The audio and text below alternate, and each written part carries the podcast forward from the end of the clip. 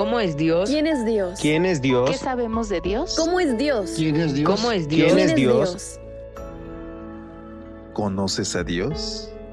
Descubramos más de su carácter en esta serie de reflexiones. Así es Dios. Retratos de la gracia y el amor divinos.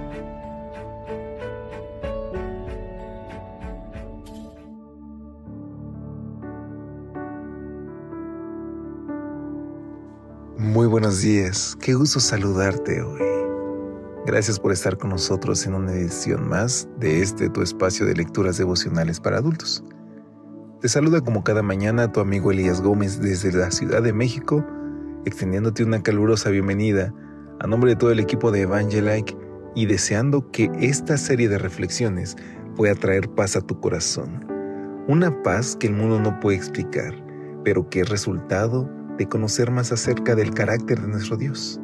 Y ese es el tema central de esta serie de reflexiones. Vayamos a una edición más, pero no sin antes pasar a nuestra gema de este día, que está escrita por Elena de White en el libro El Camino a Cristo y que dice así. Dios es demasiado sabio para equivocarse y demasiado bueno para negar un bien a los que andan en integridad. Así que recuerda, Dios te ama y Él quiere lo mejor para ti. Y es con estas palabras que te pido que me acompañes a nuestra reflexión de este lunes 8 de enero, que está titulada El Dios que respeta nuestra libertad.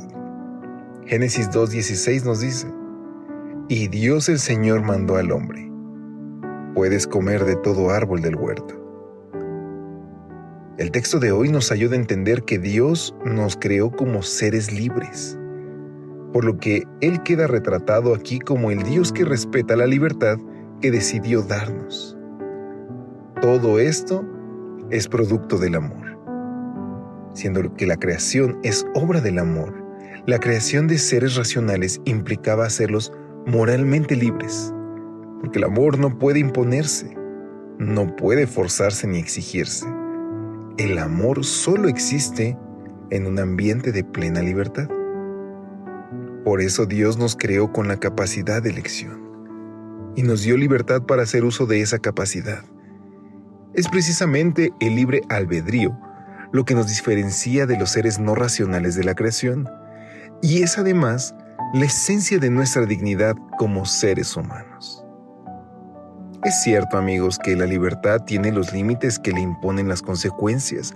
Por eso Dios, aunque respetó la libertad de nuestros primeros padres, al mismo tiempo les ordenó que no comieran de determinado árbol, porque sabía lo que ocurriría si lo hacían.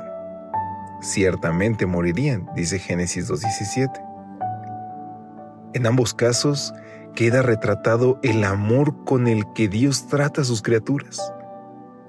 Supongo que te agrada la idea de servir un Dios que te trata como una persona que tiene dignidad y capacidad de elección, y que por tanto no te obliga sino que respeta tu libertad.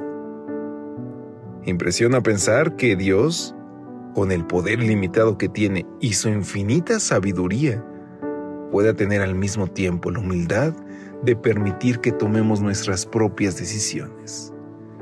Más de una vez podemos llegar a sentir que no se nos respeta ni se nos valora, y que otros piensan que pueden tomarse decisiones por nosotros sin contar con nuestra opinión.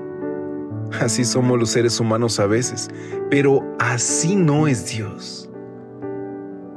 Con Dios nunca nos sentimos como ciudadanos de segunda o tercera clase, porque su amor produce un trato hacia nosotros que se distingue por el respeto, la dignidad y la libertad.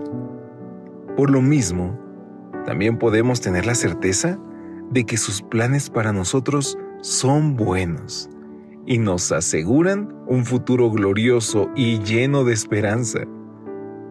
Por supuesto que un Dios así merece ser tratado con amor, respeto y, ¿sabes?, con obediencia.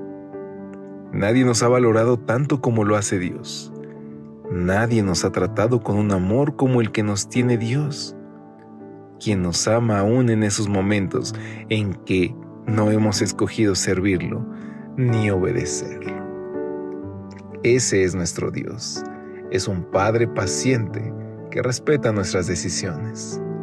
Por eso yo te invito a que hoy le entregues todas y cada una de ellas y que permitas que Él dirija tu vida, porque Él quiere lo mejor para ti y Él sabe qué es lo mejor para ti. Vayamos y despidámonos con esta oración.